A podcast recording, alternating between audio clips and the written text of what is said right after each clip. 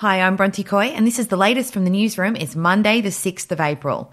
Millions have gathered around their TV sets to hear the Queen deliver a stirring address to the nation in the face of the worsening coronavirus crisis.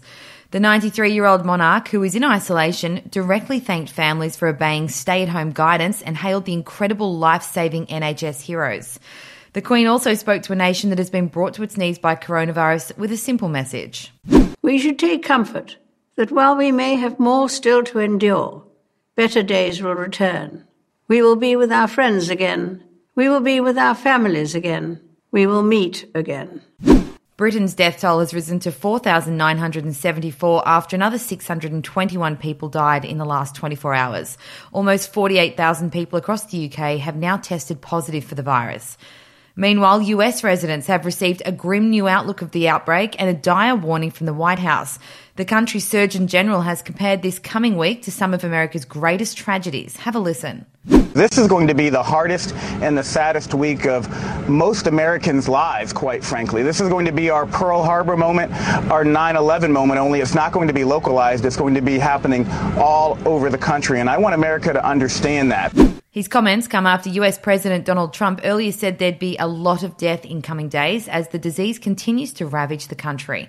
There have been more than 312,000 confirmed cases of the virus with at least 8,500 deaths. Back home, and Scott Morrison has received a surge of support for his leadership during the pandemic and is now the most popular aspect of the Australian government, according to a new poll.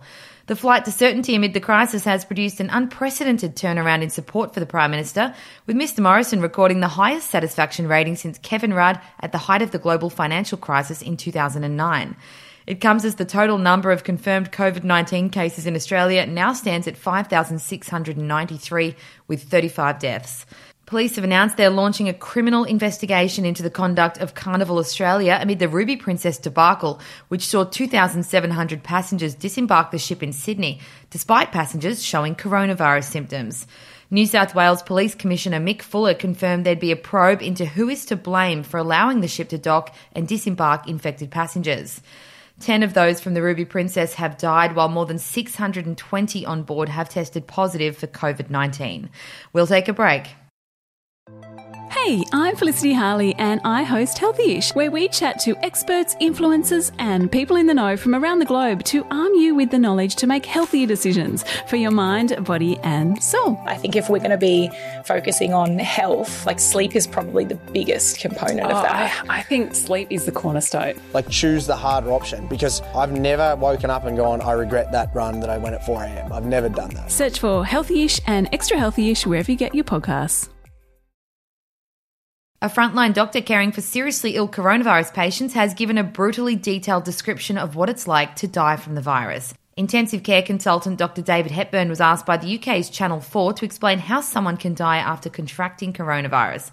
Have a listen, but a warning it's very grim. If you've ever pulled a sponge out of a bucket of water, you know how heavy and, and wet they can, you know, a sponge can become. It's exactly the same thing. If your lungs are absolutely sodden, then it's very, very difficult to breathe. And what happens over time is people's oxygen levels fall, the levels of carbon dioxide, which is a gas you normally breathe out, rise in the blood. That makes you even more drowsy. It has a narcotic effect.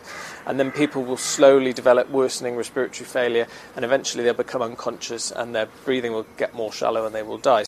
That's it from the newsroom. And if you want the day's coronavirus updates in one place, head to news.com.au and subscribe to our daily newsletter for all the information you need. I'll catch you again this afternoon. Are you ready to get an inside look at crime from someone who has investigated some of Australia's worst crimes? It was like Aladdin's Cave.